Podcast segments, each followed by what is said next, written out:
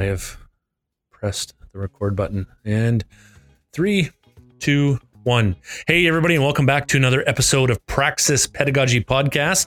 This is a special episode we're doing for you. This is, uh, we have no one interviewing, or Yeah. should did I say that right?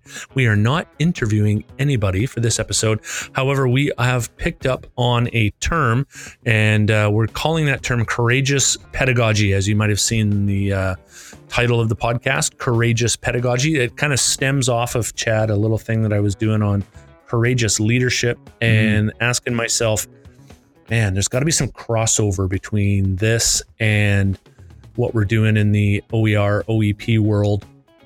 And uh, I feel like I'm kind of straddling two worlds here, maybe even three, with one arm, two legs, doing the twister action with uh, my BCcampus gig and the leadership stuff that I'm pretty passionate about, and Yeah. then also uh, doing uh, doing the podcast. So um, here we are, nonetheless.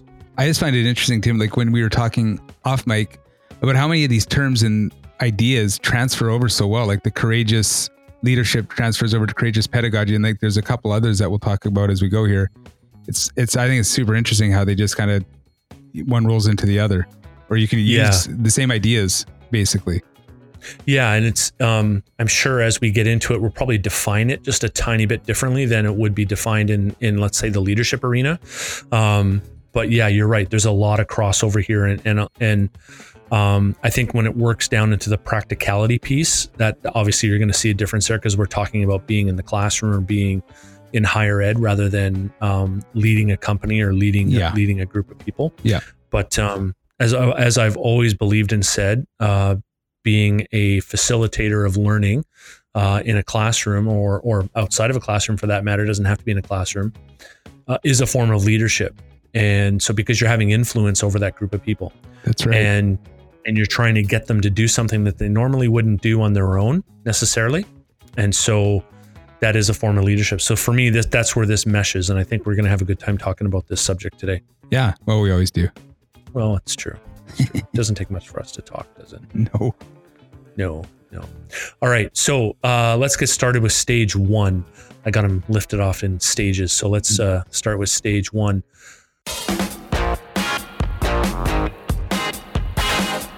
Stage one, uh, I've called like, what is courageous pedagogy? What what is it? What does it mean? Um, and I, I came up with this. I well, let me just say it this way. I came up with this this idea that there's there's this idea that we have excellent um, facilitators, excellent instructors, excellent faculty, and they're good at what they do. They, they've they've established a body of work, and they're continuing to push themselves and grow. But then there just seems to be this other level, like there, there's there seems to be like excellent faculty, Yep. and then great faculty. And because I, I love sports so much, it you can see that in the sports world too, and that especially at the pro levels, where if you're in the pro level, you've already raised yourself above the 99% of everybody that plays, Right. right? So you are in that top 1%. And then you start looking at like football or hockey, for instance, and there's only like 32 teams or, or 26 teams or however many teams there are in, in those respective leagues. hmm And so there are those guys, all those guys are good. Like they're all good to make it to the pro level. Right. But there just seems to be another level in there where the greats hang out. Yeah. You know what I mean? yeah. Well, it's like that Jim Collins book, Good to Great, right? Yeah. Yeah, for sure. And what was his idea, Jim Collins, about That being there's- good to great? there's a ton of different companies out there. There's a lot of good companies, but what he did was a whole research project on what made companies great. So he looked at a lot of the um, higher up companies like that trade on the the indexes there to see how they Yeah. would like Heinz and or whoever is. I mean, Heinz is a subsidiary of somebody, but they, he looks into the bigger companies to find out what made them great as opposed to just good. Because there's tons of good companies out there. Right. So yeah, and again, Right. and then it goes into the whole blue ocean shift. But we'll. I'm getting way ahead of myself. That was also a good book. Yep. Um, and uh, actually, there was there was two books in that series, but we'll talk about that later. Yeah. Um, when you think of when you think of somebody being courageous, what do you think about? somebody who's being courageous is somebody who I always think of fear. So they can and they move on in the face of fear. They persevere in the face of fear. They they can mo- move past it. They kind of face fear and work through it and Yeah. try to go through it, not just stop and run away from it. So that's kind of my Yeah. idea of courage. Um, and it's the fear could also be like when things get really hard or difficult and it just feels like there's no way around it. Just keep persevering. So perseverance, I guess, for me, when I think of courage. Oh, for sure. Yeah. For sure. Um, there's a great quote by one of my favorite all time leaders of all time, Winston Churchill. Mm. He said, Courage uh, is what it takes to stand up and speak, but it's also what it takes to sit down and listen. Yeah, and that's the part I think we don't like. We don't talk enough about that part. Yeah, Right. exactly. When you talk about courage, you start thinking about all these war movies, or you know, the the good guy rises up in, in the face of fear and does all these great things. But we don't talk about the times that maybe the good guy sits down and is, is quiet in the face of a conversation that needs to be had, or listens. And yeah, that's a really good quote. I like that. oh, you know, feel free to take it. Done. it's now attributed to Chad Flynn. No, hey, hey, hey! I don't think that was uh, CC by. I think that's uh, pretty locked up there. Ah, Um, I, I came across this one, and I can't remember where I remember this from, but uh, I wrote it down as soon as I started doing my notes on on this on this episode. And that courage is not the absence of fear; rather, it's enacting what needs to be done despite the fear. yeah, is that true? I mean, Right. how many times do we think that you know it's the absence of when it's not? Like I, anytime I feel like I've been brave, I've in, Mhm. in spite of the fear, not because I don't have it. Mhm. For sure. No, exactly, exactly, and it, it, it's almost like people who are courageous. I, I get kind of tired of the extrovert introvert uh, back and forth Mhm. kind of stuff, but I I often wonder um, when we when we tend to look at people who are courageous if we tend to label them extrovert rather than introvert. I don't know that that may be a, a social issue that maybe a social scientist can tackle, but you know, it's it's often those people who take those like Yeah. bold moves, right? Like they just they- they're willing to take risks and and um it- it's all it's it's almost like uh they're they're revolutionaries in some regard, right? Where they're they're, they're not how much on what I'm trying to say. They're they're not they're not satisfied with the status quo. They're not satisfied with their own level of practice, if we want to call it that Right. they're almost revolutionaries in the sense that they want to move something forward or move something up, right? Yeah. Yeah. Yeah. Definitely. So then is is courage like a muscle, would you say? I totally. I yes, I do believe that it's a muscle. I do believe that the more you work it, the more it's going to be easier. Not to say that it's going to be you're always going to be able to be courageous. I think you'll always get blindsided by something, but it's a practice almost. I think more than anything, right? More than a muscle is if you practice courage, you're going to start seeing results, and from those results, you're going to realize that okay, I can do this in this situation, or you start seeing other ways that you can move through, around or through fears that you've had in other things or other areas, or persevere through difficult times or difficulties. Right. So that would force me to ask the question, do we need to face challenges every day then? That that's a very good question. Um, myself, like I don't know. I'm gonna just speak, speak speak strictly for myself. I believe that you, myself, I want to face challenges every day. I want to Yeah. push past things that have been difficult to me. I always try to find something that they're not find something. Something always comes up. Uh, something I'm struggling with. You don't you don't have to go looking No. for it that much. do as you? a parent of four and somebody who's working on their master's degree and as a teacher, it's there's going to be struggles there no matter what. So There's plenty to go Yeah. around. But even so, like if there was none, like say my kids are all grown up, they're all doing well, and you know I've got my masters, I'm sitting on top of the mountain. I think no matter what, I would always be looking for that because it makes me feel like I'm becoming a better person, and that's kind of my Right. goal. I'm always trying to strive to be better, strive to make my situations better, strive to make those in my situations better. So hmm. yeah, I think I would look for it. How about yourself? Yeah, you know, I kind of feel the same way. I, I philosophically, I'm like, yeah, of course. If you if you want to if you want to take that analogy that courage is like a muscle, then you're going to want to work it out, right? You go to the gym for a reason. You go to the gym to get Yeah. stronger. And you know, being somebody who used to go to the gym a lot and was into powerlifting and, you know, there's just something exhilarating about moving a giant amount of weight and knowing that not everybody in the gym can Mhm. do that. Um, and I don't think that's prideful. That's just feeling good about the accomplishment, right? I think too. Oh, if go I'm ahead. looking, Well, I was Sorry, going go to say, ahead. going going on with that whole uh, gym analogy, like, and yes, we go to the gym to get stronger, but sometimes we'll go to the gym to stay maintain health as well, right?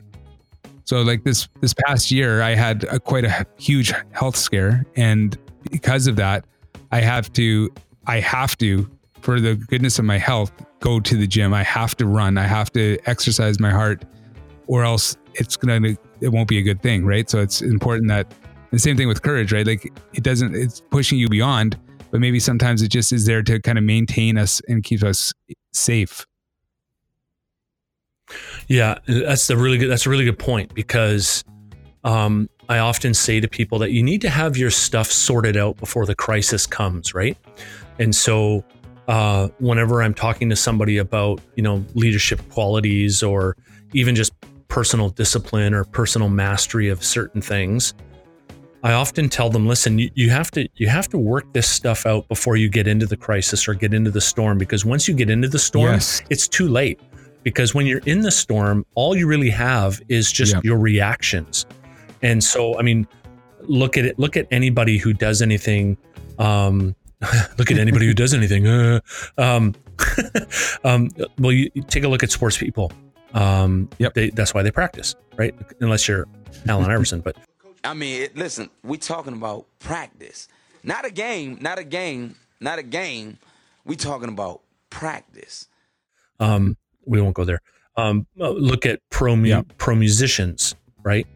Um, look at anybody. They, they they constantly are honing their skills because when they're in the game, that's not the time to be honing their skills. Are they learning something? Yeah, they're Yeah. learning and adapting as they go. But they they put all the they put all the work in in the practice. And and I remember listening to somebody speak one time, and he was saying, you know, when I practice so hard that I laugh hmm. at game day because compared between the two, practice is always harder than game day. And I thought, okay, I kind of like that because it puts a lot of focus and emphasis on working hard before you Right. get into the storm. Right.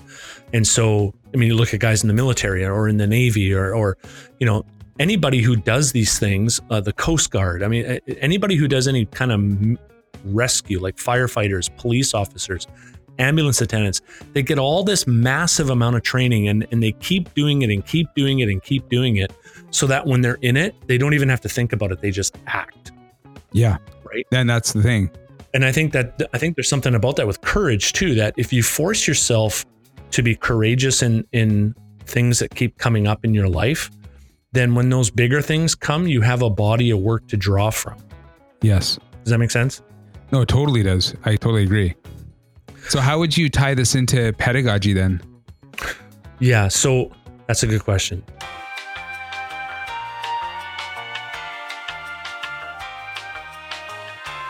I've often heard this too that the toughest the toughest journey for anybody is from the head to the heart, Right. right? Um, they, I call it they, they call it like the the longest journey is 18 inches or something stupid like that. Mhm. something stupid like that. Um, but it's, you know, we often, I'll, I'll just, I'll just be transparent. I can get wrapped up in the theory pretty easy. Right. And, and I can, I can look at things from 10,000, 20,000, 30,000 feet pretty easy.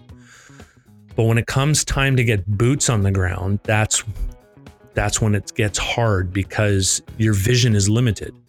You Yeah. can't, you can't see miles and miles ahead of you. Sometimes you can only see feet in front of you Mhm. right? And so when we're talking about taking it into our pedagogy, it's almost like it switches from a courageous pedagogy label to what I would call an authentic pedagogy label. Oh, okay. And what I mean by that, because I think I think maybe the two are almost synonymous. And and let me let me lay this out. So authentic somebody who's authentic in their leadership style is someone who's transparent who likes to collaborate they're self-aware um, it's often been called values-based leadership um, and there's a bunch of different things that people will do in their authenticity to help engage others in in the in the in the practice of what they're doing and so um, one of the things that that authentic leaders try to do all the time is, it, is they, they try to be open, they try to be honest, they try to be transparent, um, they try to share how they're feeling, and in some cases, you know that just doesn't work. Like if it's in a crisis, I don't really care how the firefighter feels that day. I just want him, I want him to get me out of the building. Right. Right. Yeah. Um, so there are some times where this type of leadership style doesn't always work, and I think that's that's a good thing to remember. But when we talk about our pedagogy, there comes this this the the, the social aspect to it, the relational aspect to it, where we have to start relating to those in our classroom, and whether that's face to face or virtually. Right. And so I'm not sure if I'm answering your question or if I'm just circling around, but no, no, I totally. I was just wondering, like, again, like tying courage into pedagogy. I think that that's a great way to look at it. Especially, I find it interesting the idea of the authentic leadership as well, or authentic pedagogy, and coming and showing up and being transparent and and doing all those things. And it it might come easier to some than others, and it might. It also depends on your situation. Like if we're talking pedagogy, we could talk class sizes. I have a class size of 16, so it's very easy for me to be open and transparent and vulnerable to my class. Whereas like you've got a class of 40 where you might find it a little more difficult. So there's different skills, I think, in coming across vulnerable to a larger group. Whereas with with a smaller group, like with a class of 16 students, I I actually I sit down and I meet with them. I have little interviews with them usually once every couple weeks to check in. You can't do that with a class of 40. So then you have to think of other ways that you can push your authentic authenticity or your transparency across to your students. Yeah, no, for sure, for sure. And I, I, if we were to move into stage two, being what is it? What does it look like? Uh, and and how do we how do we grow in it? I think well that'll be stage three. But what does it look like primarily? And is it only reserved for a certain amount of people? Um, I, I I'm I'm reminded of what Brene Brown says in, in, in her book on Dare to Lead. Mm-hmm. She actually gives four pillars of courage, and she she labels them vulnerability, clarity of values, trust, and risking skills. And and what I've learned in the last couple of years is you can absolutely teach courage. You can develop it in yourself, and you can develop it in others. And it basically boils down to four skill sets: um, vulnerability clarity of values, trust, and what I call rising skills the, the ability to get back up when we fall, when we experience setbacks and failures. Um, it's interesting because I didn't think rising skills or resilience was going to be on this list, but as it turns out, the most courageous men and women I've interviewed over the past 15 years talk about their courage only being possible because they know how to get back up when they inevitably fall. And one of the things that's true is that if you're brave enough often enough, you will fall. It's not a question if you might fall, you will, by definition, if you're brave in your classrooms, in your life, with your partners, with your kids, with the people you care about. If you're brave, you're gonna get hurt. I mean, the brokenhearted are the bravest among us because they had the courage to love, right? And so we have to learn how to get back up.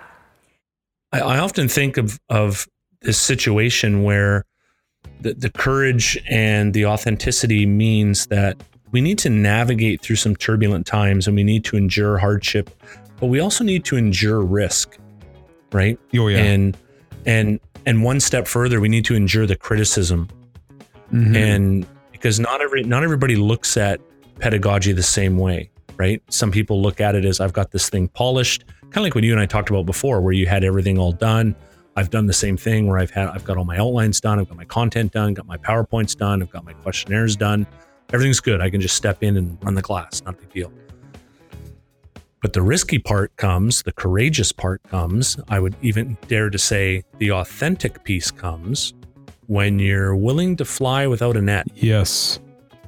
Right? Yeah. And and so I see her four pillars kind of being enacted in that in the sense that you're you're making yourself massively vulnerable when you do that right mm-hmm. because you're you're taking yourself out of the comfort zone yes right you're exposing yourself um, you have to have a clarity of values right because if you don't then you're always going to be questioning what you do and why you're doing it, and you'll just be tempted to go back to the way you were always doing Mhm. things, right? Um, you, there's a there's a trust issue there, in that, um, and I'm not sure how to flesh this out. So maybe you can help me with this, but the the thing the thing I see with the trust issue is not so much does the class trust me so much, but it's I'm going to trust the class with this time. Yeah. What, what do you think about that? You're going to trust the class with this time. Let me just sit on that for a second.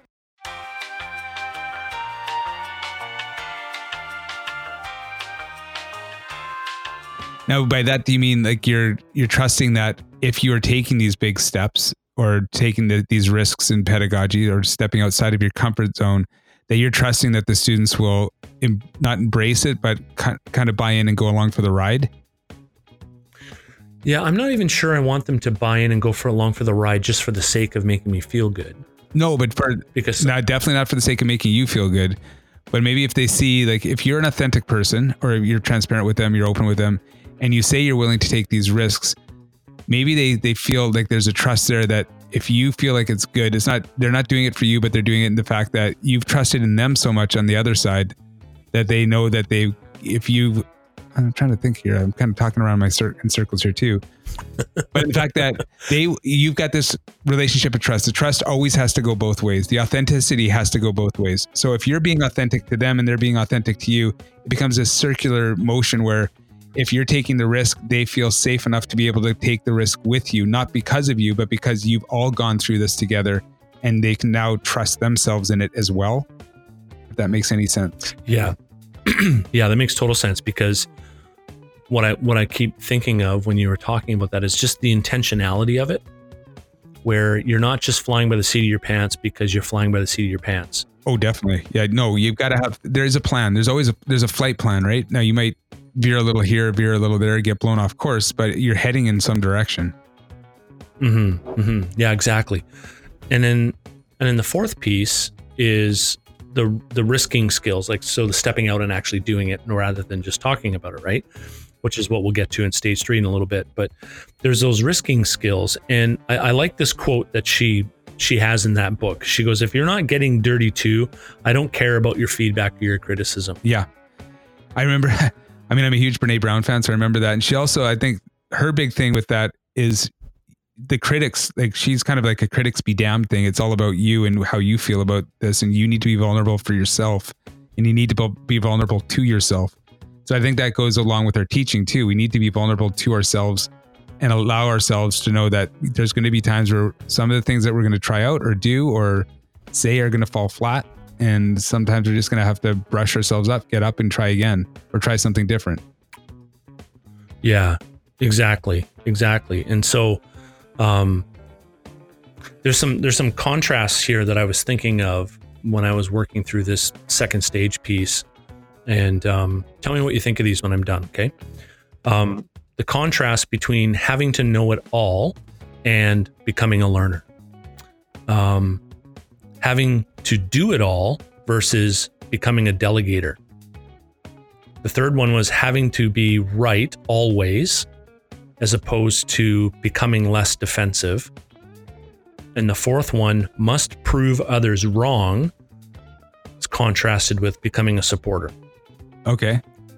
And you, there's so much in there. I mean, there's, to me, I mean, it's hard to unpack a little. Let me, There's another four episodes. Yeah, exactly. We could talk to each one of those points. But it's funny enough, one thing that I've been reading a lot about lately is constructionism, the framework of constructionism, and how we build our meaning through it's like constructivism, but not it's the V, not the N, or it's the N, not the V, constructionism. Constructionism builds upon constructivism, which says that we need to we use our past experiences to build our learning and our me- meaning. And then constructionism talks about how it kind of builds upon that. Not only do we use our past experiences and all that other stuff, but we also use interaction with others and we build upon that and we build it through real time, real work, like a real artifact that we're building uh, within a group. So now I've totally run off track as to what I, where I was going with this. but we're, we're constantly building. And so we're, we're taking our meaning. Oh, I know where I'm going with this. And so we become instructors and teachers become facilitators in these frameworks, not just the, and again, we've talked ad nauseum almost about the whole sage from the stage, guide by the side. But it's so important that we need to be vulnerable enough to come off that stage and work with our students and become learners. Like I, I've been teaching for ten years, and every single class I still learn stuff about not only electrical because that's the area that I'm teaching it, but I learned about the pedagogy and I did try different things. And so it's, it's way more fun to come down off that stage and work with your students and facilitate and help and coach than it is to be up there unleashing all the great knowledge that I have upon them and then have them just I'm depositing it all into their bank accounts. Sure, but but there's there's a huge sense of I'll just use the word vulnerability when you do that though, right?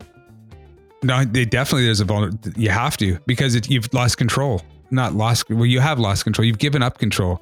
It's very easy to sit in front of the stage uh, and just lecture, and because then you know exactly what you're going to say. You know exactly how much time you have, and it's all out there. And you know, at the end of the day, as long as they regurgitate the information you've given them, all is good.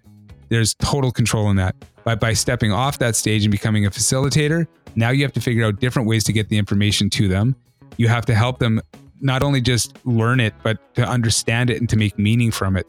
And so no longer are you teaching your students how to take tests, but you're teaching them the context of what you're trying to teach them, right? Like you teach organizational behavior so that you're not just going to get them to regurgitate all these theories and all that fun stuff. Now you're trying to come down, have them work through exercises that will actually put them into real life context so that they not only learn something, but they can they can use it. Right.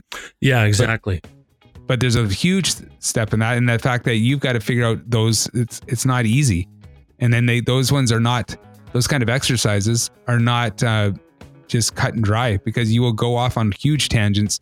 Students will ask you questions that you have no idea what you're talking about, and like you said earlier, one of the four points is becoming a learner. So then you have to be vulnerable enough to say, "Hey, I don't know.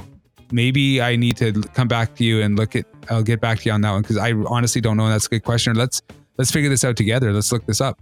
And so you lose a lot of that. Yeah. Yeah. I mean, well, you know what? There's probably four or five episodes in some of the stuff that we're talking about here, but as you're, as you're, as you, as you were talking there, and all of that was absolutely bang on. It makes me think of another contrast in the sense that some people in their in their pedagogy feel like they need to be in control mm-hmm. that they must keep others compliant. Yep. Right? And and in a certain way there's going to be people who test the fence and they want to make sure that the fence is secure. Yep.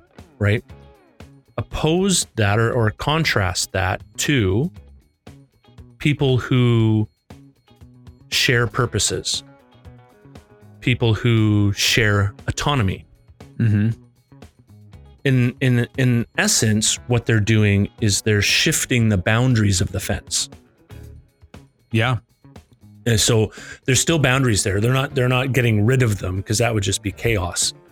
Yes but they're allowing those boundaries to shift in response to who's on the inside yep right yep. and so I, I look at I look at one side of what we were talking about, like having to know it all, having to do it all, having to always be right, having to prove others wrong, must be in control, must keep others compliant.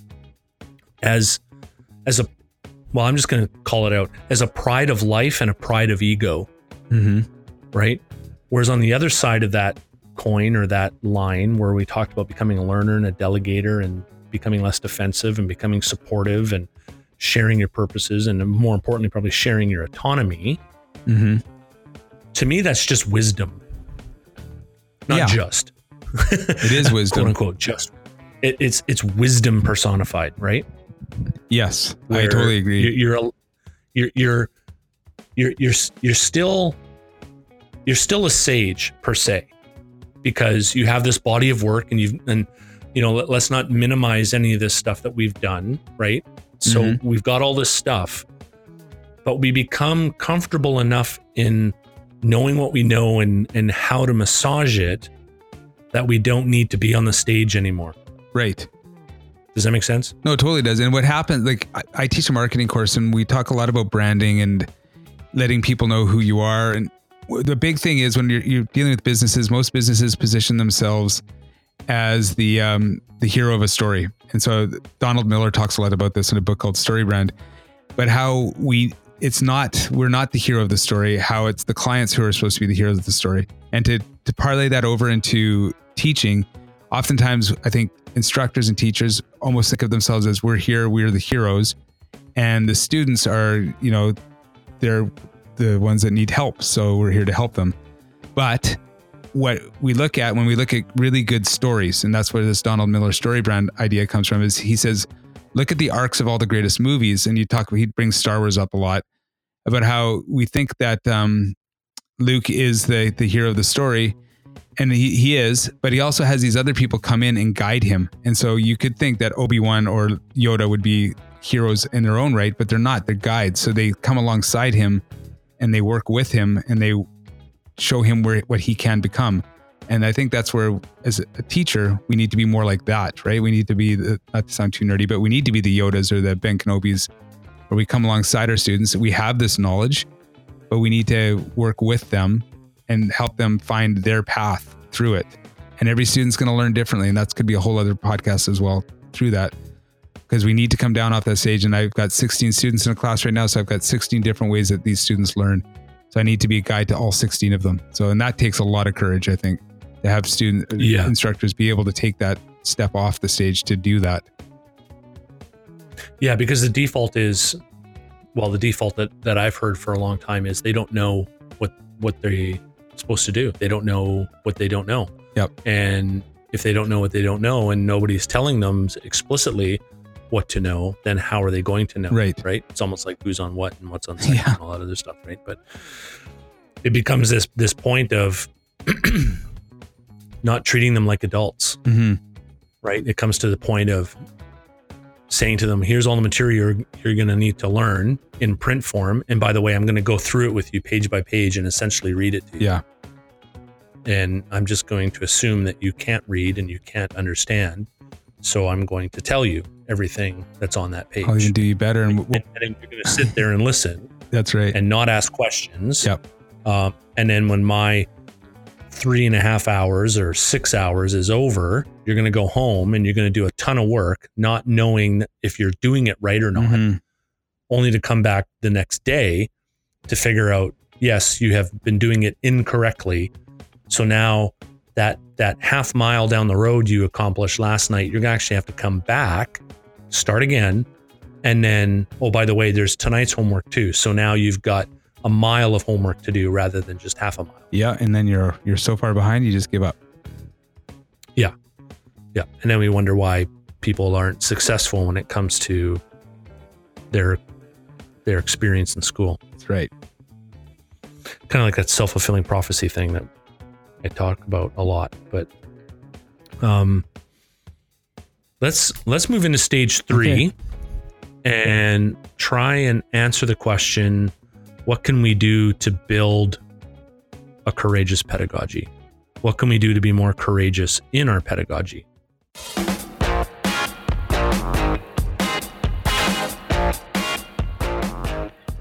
Well, I think the way you, the first step is to practice it. Actually, no, the first step would be to find out how to, right? So that's that would be in setting up a, a personal learning network where you can learn from, from other people how they're doing it. You go to the internet, you go to Twitter, you find out all these different ideas that people have. You start reading books, you start talking to people. Like that's where you're going to start learning about how to do it. And then once you have some ideas, you start practicing it. And what in my own experience, you don't have to it's not a whole shift in everything you've done. Like i didn't get to the way i teach right now from teaching lecturing one day lecturing all day and then giving worksheets all day to suddenly doing all these other things that i do. It took a long process to get there. You mean it just wasn't Yeah, overnight, it's, Chad? it's not an overnight sensation.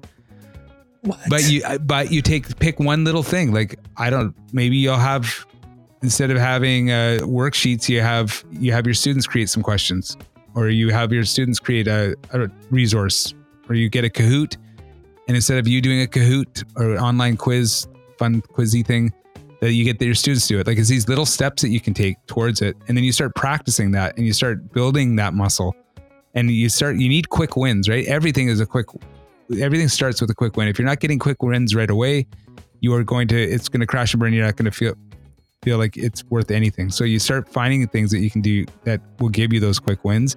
You start getting more comfortable with it, and then you start taking bigger and bigger risks as you go because that muscle has been flexed and it's getting bigger and bigger. So you can take those huge steps. Yeah, exactly. As I was trying to think my way through this question, I kept coming into another question from a movie that I don't know if I would say on the podcast because I'm, I'm not sure if I would recommend it or not, but it's it's a line screamed from a, from one actor to another and basically says, "What's your major malfunction?" Right. Right. Yeah. And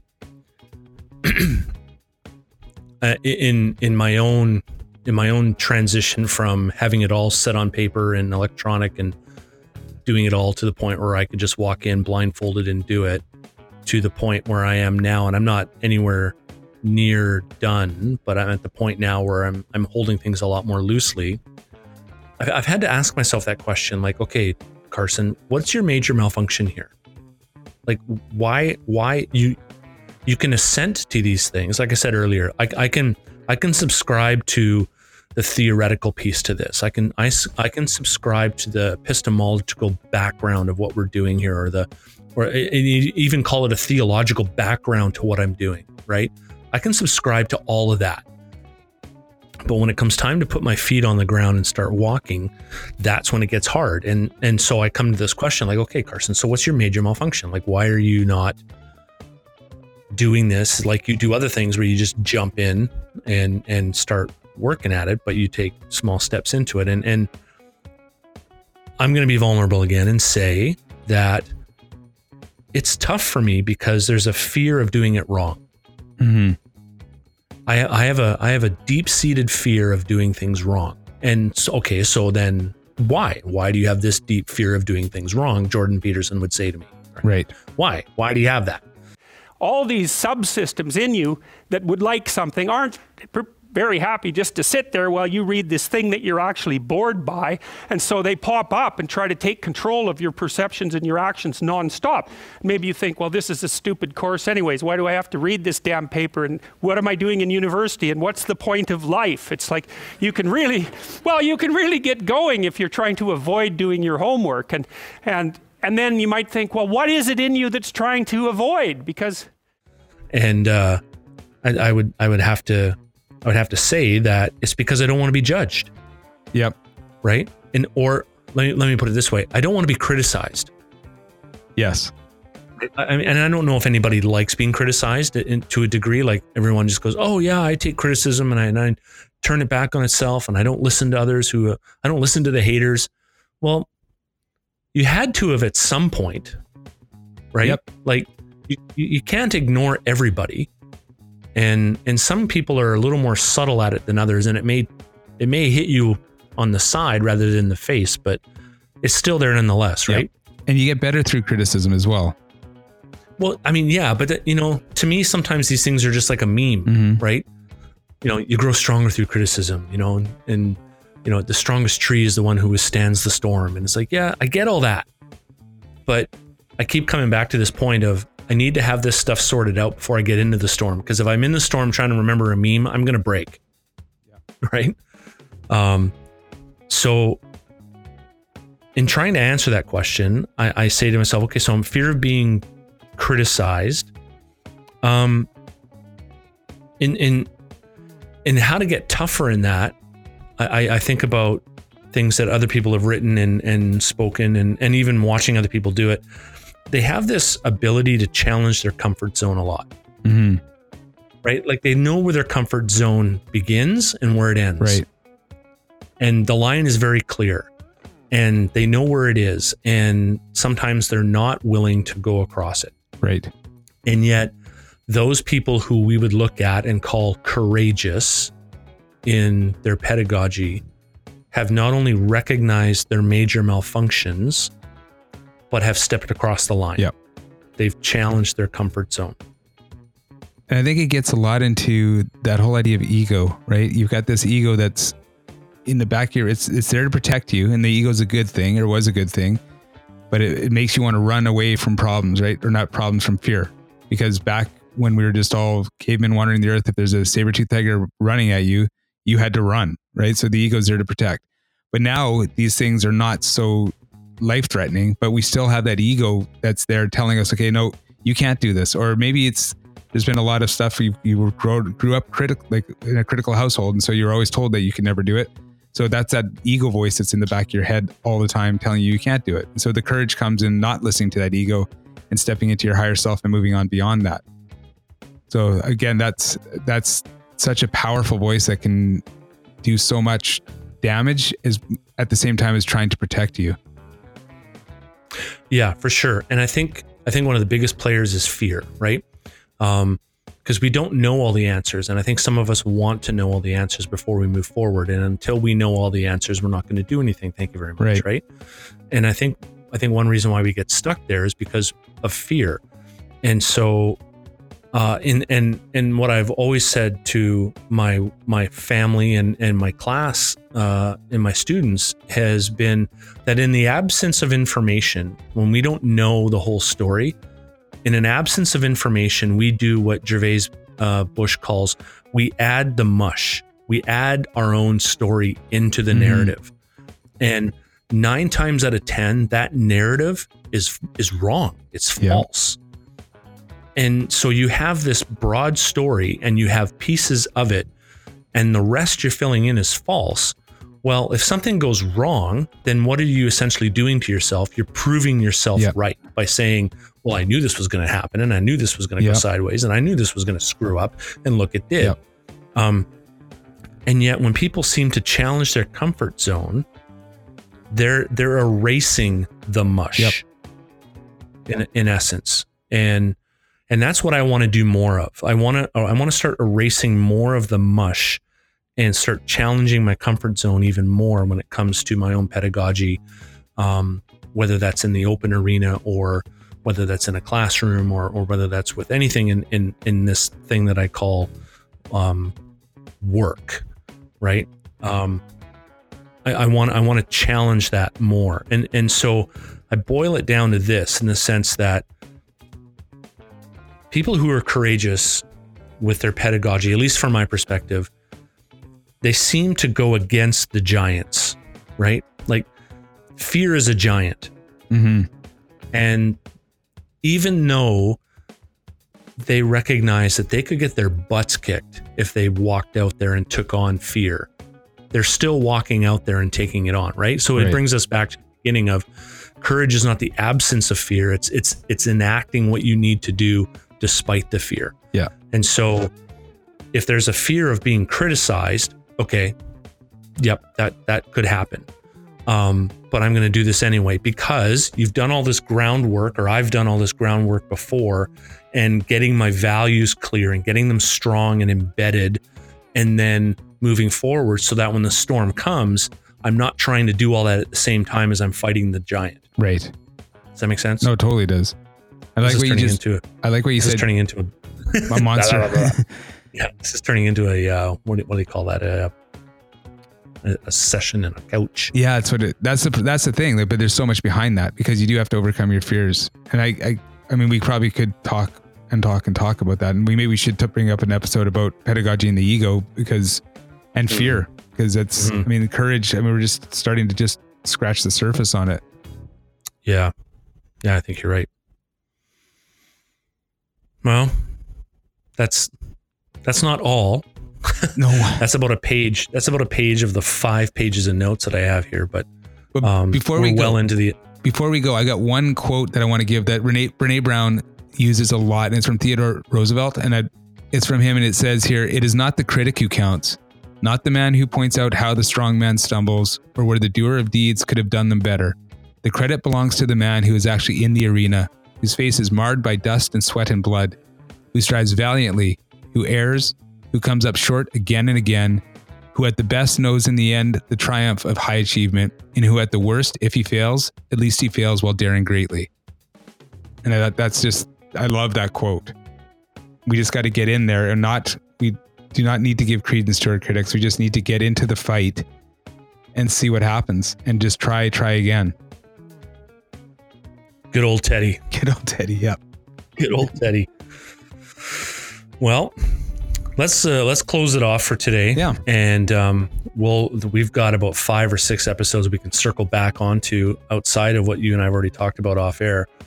Um, and uh, hopefully this will be therapeutic session. That's what I was thinking. Of. This is more therapeutic than uh, than prescriptive, but I think that's okay because um, this is part of that vulnerable piece for me in doing a podcast and getting stuff out there and not just interviewing people and Yeah. all the cool things that they're Yeah. doing and I stand back and in, in awe and admiration and some of it inspires me and, and some of it motivates me and as much as you know how much I hate the word motivation um, but um, it's it's that's all good um, but I think it's I think it's important for us to kind of sit down and work through some of this stuff on our own and let other people hear us do that because maybe they're in the same spot Agree, unless they want to come to Jimmy's and join us for a pint one night. This is the closest they're going to get well you know Langley might be a little far uh, for some. So uh, let's just leave it at that. hard to ha- hard to hard to do that virtually, but uh, yeah. Anyway, the, the invitation is always open, so you can, uh, you can call us and uh, we'll uh, we'll take Yeah, you out. they're buying. Good, good deal. All right. So, um, if there's one thing that you could leave people with uh, after doing this uh, little session, what would it be?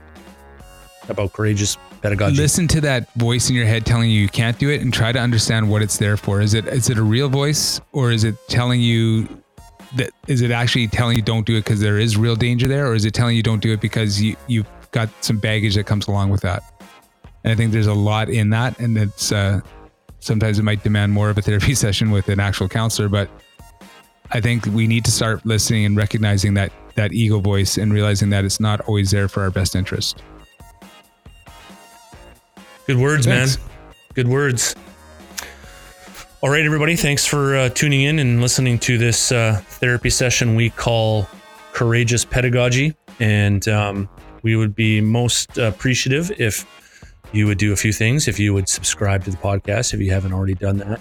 Uh, we are available on all your infamous, famous podcast platforms, as well as going to iTunes and giving us a rating of five stars because that would take away our fear. There you go. More of these things. And And uh, there's also a website, uh, praxispedagogy.com, you can go to and subscribe to that because guess what? I've got all these notes sitting in front of me. And I mean, we're going to do more podcasts, but there's some stuff on here that I'm going to put into a, a wee, wee little newsletter and uh, email out to uh, everybody on the list. So if you want to get your hands on that newsletter, um, sign up on the website praxispedagogy.com and uh, we'll be happy to include you in the community. As always, Chad, a pleasure. It's always a pleasure. Where can people find you on the uh, socials there, Mr. Oh, look at you. Uh, I am at Guild Podcast on the Twitterverse. And that's kind of where I reside right now. I I, I don't use Facebook mm, uh, anymore, hardly ever.